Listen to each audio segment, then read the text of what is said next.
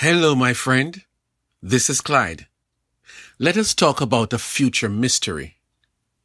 First Corinthians fifteen from verse fifty to fifty-two says, I declare to you, brothers and sisters, that flesh and blood cannot inherit the kingdom of God, nor does the perishable inherit the imperishable.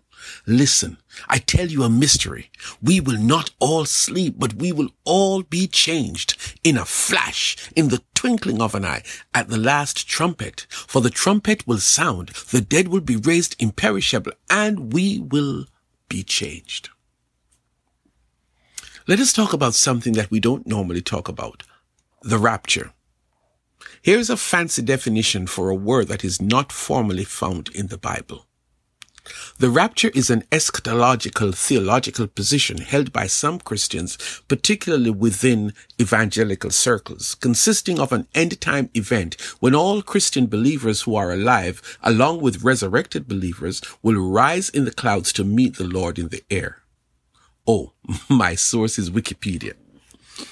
The rapture simply means the snatching away of believers of Christ from the earth. Those who have died will be resurrected and will be joined by those who are alive at that time, and they will all go up to heaven.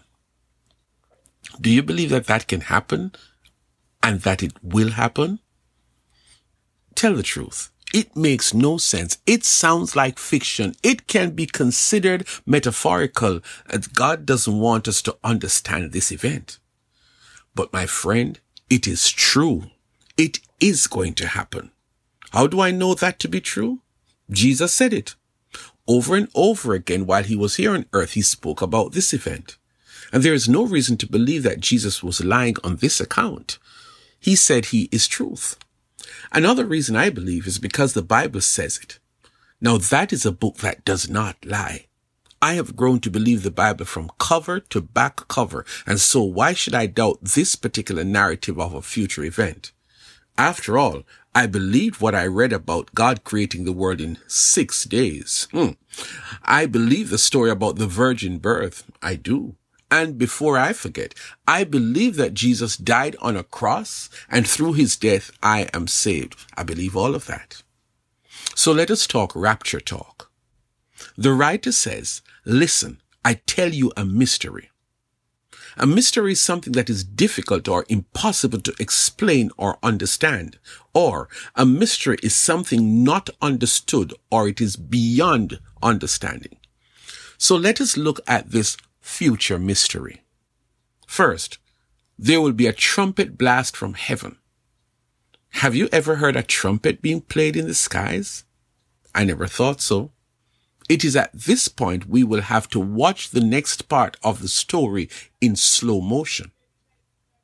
It says the dead will be raised imperishable. Look at that again, because we need to have a discussion. Remember that he is writing to believers, and in another section of the Bible, this same writer describes those people as the dead in Christ. He's talking about believers who have died since Jesus' time, and that is over two thousand years. Hmm. Over the centuries, all of this group have not been buried in a nice fancy grave with flowers and tombstones. Some were crema- cremated and ashes f- scattered all over or nowhere to be found. Some died at sea, and those whose bodies and those bodies were never found. Some were eaten by wild animals. Where are all those bodies? But even those who were decently buried, over the years they are they have become dried bones, separated and just lying there in a grave. Well, the writer said that every last one of them who died in Christ will come back to life. But this is the real crazy part. When they died, their bodies were perishable. You know, like how they say dust to dust and ashes to ashes at the funeral. That body that you take good care of is perishable. It deteriorates over the years. Some people lose a limb here and a body part there. We're not made to stay like this forever, my friend. So we buried the perishable remains of our grandfather, for example, who was a believer. And on that day, Grandpa will come alive, hmm, mysterious, with a new body that cannot or will not perish. Mysterious.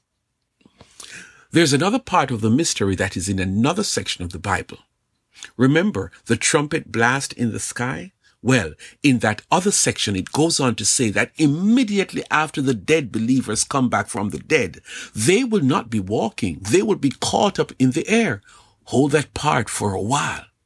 Here is my favorite part of the mystery. Those living believers will also be caught up in the air.